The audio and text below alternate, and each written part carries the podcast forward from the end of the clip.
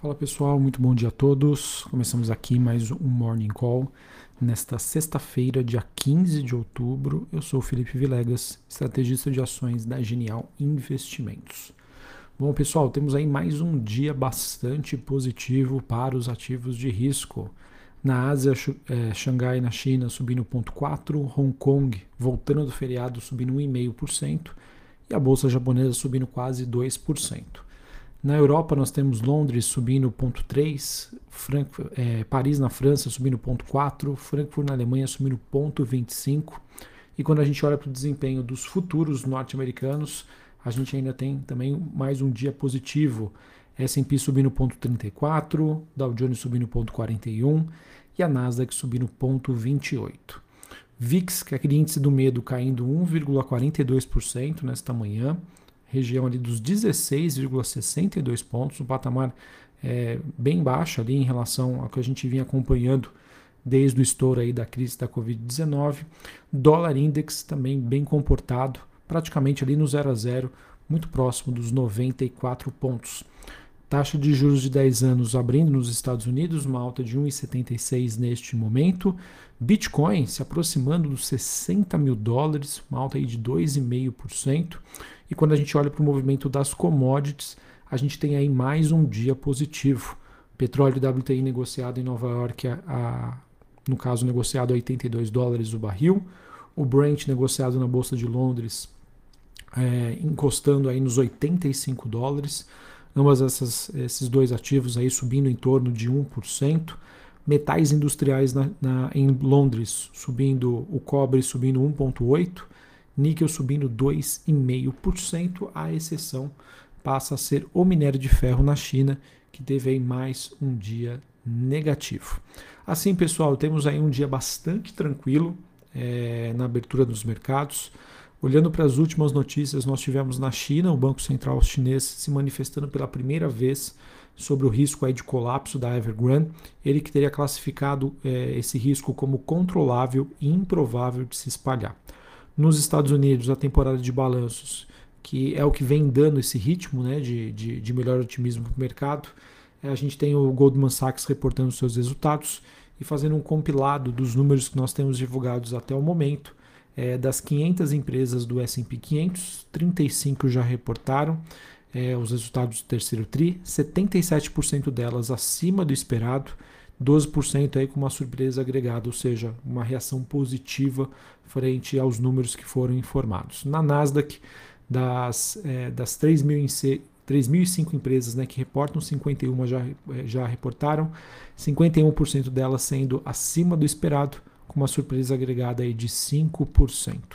Assim, pessoal, a gente segue por enquanto, né, num, num dia aí bastante positivo. É, é interessante observar que os problemas continuam. Né? Ainda não temos um endereçamento claro para as questões do setor imobiliário na China. Inflação, sim, ainda é, é um problema, mas como nós temos no caso né, maiores sinalizações sobre os próximos passos do Banco Central Americano, Fed, e uma temporada de balanços do terceiro TRI que até o momento está surpreendendo o mercado, é, o investidor aí está, digamos aí, bastante animado.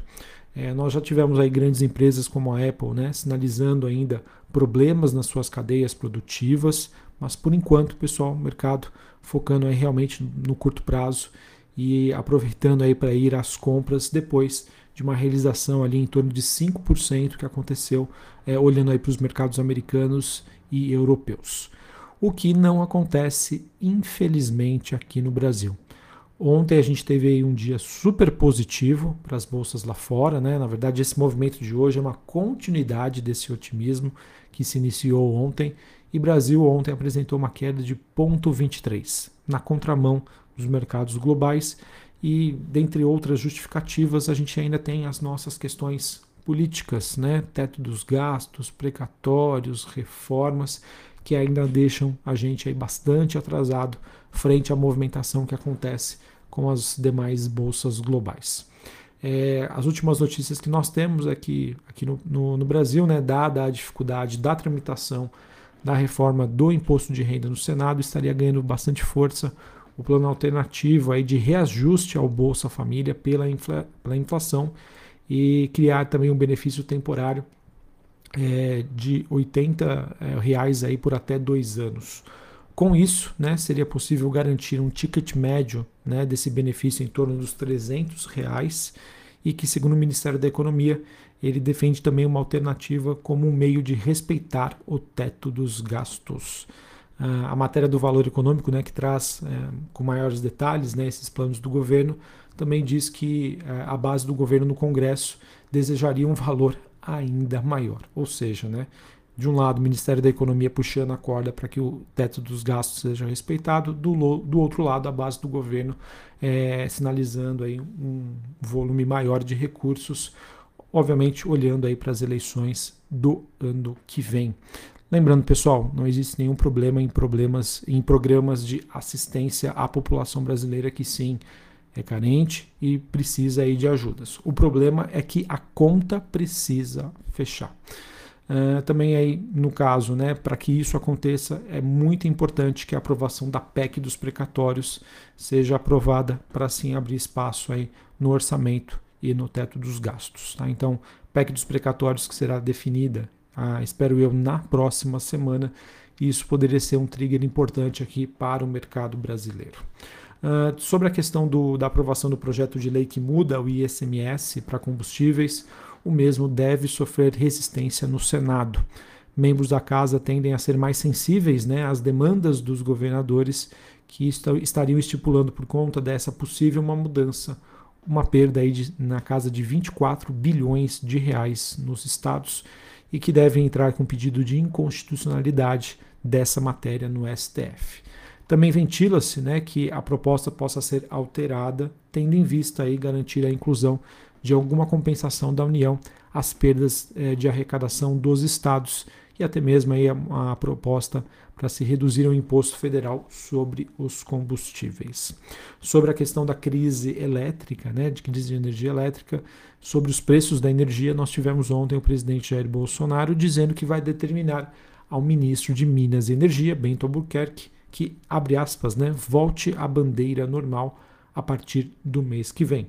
Na visão do presidente, houve uma melhora significativa na situação hídrica é, por conta das chuvas recentes, o que já poderia é, permitir uma, um avanço né, dessa questão da bandeira tarifária. Uh, bom, sobre a agenda do dia. Daqui a pouquinho, às 8 horas da manhã, nós temos dados de inflação IGP-10, calculado pela FGV. Mercado que vem monitorando a inflação aqui no Brasil também com bastante afinco. É, às 9 horas da manhã a gente tem aquele índice de atividade econômica, é, que é o IBCBR, que serve como uma proxy para o PIB, também super importante a gente acompanhar esse indicador. Nos Estados Unidos, 9 e meia da manhã nós temos vendas no varejo, índice Empire States de manufatura, e às 11 horas da manhã sentimento da Universidade de Michigan.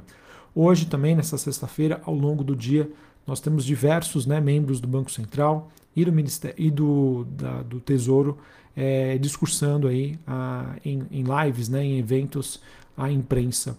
É, o Banco Central, né, que vem buscado, é, vem buscando, né, uma maior transparência e clareza frente, né, à questão da subida da taxa de juros, à inflação e também o compromisso aí com as contas públicas. Para encerrarmos, falando aqui sobre o noticiário corporativo, nós tivemos a Vibra, né, que é a ex-BR distribuidora, ela aprovou a alteração do código de negociação na B3 de BRDT3 para VBBR3. E essa mudança acontece a partir da próxima sexta-feira, dia 22 de outubro.